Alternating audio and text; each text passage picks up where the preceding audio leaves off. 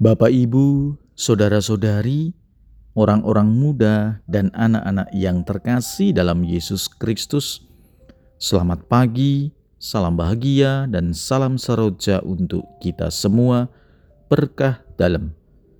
Bersama dengan saya, Romo Antonius Garbito Pambuaji menyampaikan salam dan berkat Allah yang Maha Kuasa. Dalam nama Bapa dan Putra dan Roh Kudus. Amin. Hari ini Senin 21 September dalam pesta Santo Matius, Rasul dan penulis Injil. Bacaan pertama dalam liturgi hari ini diambil dari surat Rasul Paulus kepada jemaat di Efesus bab 4 ayat 1 sampai dengan 7 dilanjutkan 11 sampai dengan 13. Bacaan Injil diambil dari Injil Matius bab 9 ayat 9 sampai dengan 13. Saudara-saudari, marilah kita mendengarkan Injil Yesus Kristus menurut Matius. Pada suatu hari, Yesus melihat seorang yang bernama Matius duduk di rumah cukai. Yesus berkata kepadanya, "Ikutlah aku." Maka berdirilah Matius, lalu mengikuti dia.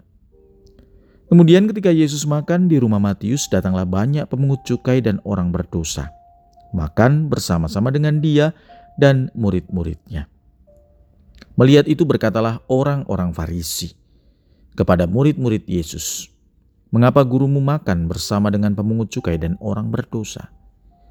Yesus mendengarnya dan berkata, "Bukan orang sehat yang memerlukan tabib, melainkan orang sakit. Maka pergilah dan pelajarilah arti firman ini. Yang kukendaki ialah belas kasihan dan bukan persembahan. Karena aku datang bukan untuk memanggil orang benar, melainkan orang berdosa. Demikianlah sabda Tuhan, terpujilah Kristus. Saudara-saudari yang terkasih dalam Yesus Kristus, hari ini kita merayakan pesta Santo Matius, Rasul dan pengarang, pengarang Injil. Matius dipanggil menjadi bagian dari kehidupan Yesus ketika ia sedang berada di depan meja pajak. Pengalaman panggilannya itu sangat alamiah karena Yesus memanggilnya ketika ia sedang bekerja. Tidak tidak sedang berada di dalam sinagoga. Di tempat ia bekerja yang oleh banyak orang pada waktu itu dianggap sebagai tempat orang berdosa, membuat dosa korupsi.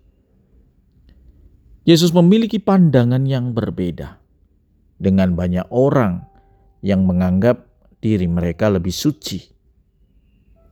Dalam Injil, Yesus dengan jelas mengatakan kepada Matius dengan memanggilnya, "Ikutlah Aku." Matius yang memiliki sapaan Lewi itu segera meninggalkan meja cukainya dan mengikuti Yesus. Matius memulai perjalanan ziarah hidupnya yang baru bersama dengan Yesus. Ia sempat membawa rekan-rekannya, yakni para pemungut cukai untuk datang dan makan bersama dengan Yesus di rumahnya. Dan tentu saja hal ini menimbulkan pikiran negatif dari kalangan kaum Farisi Itulah sebabnya mereka berkata, "Mengapa gurumu makan bersama dengan pemungut cukai dan orang berdosa?" Yesus pun bereaksi terhadap apa yang menjadi pikiran kaum Farisi itu.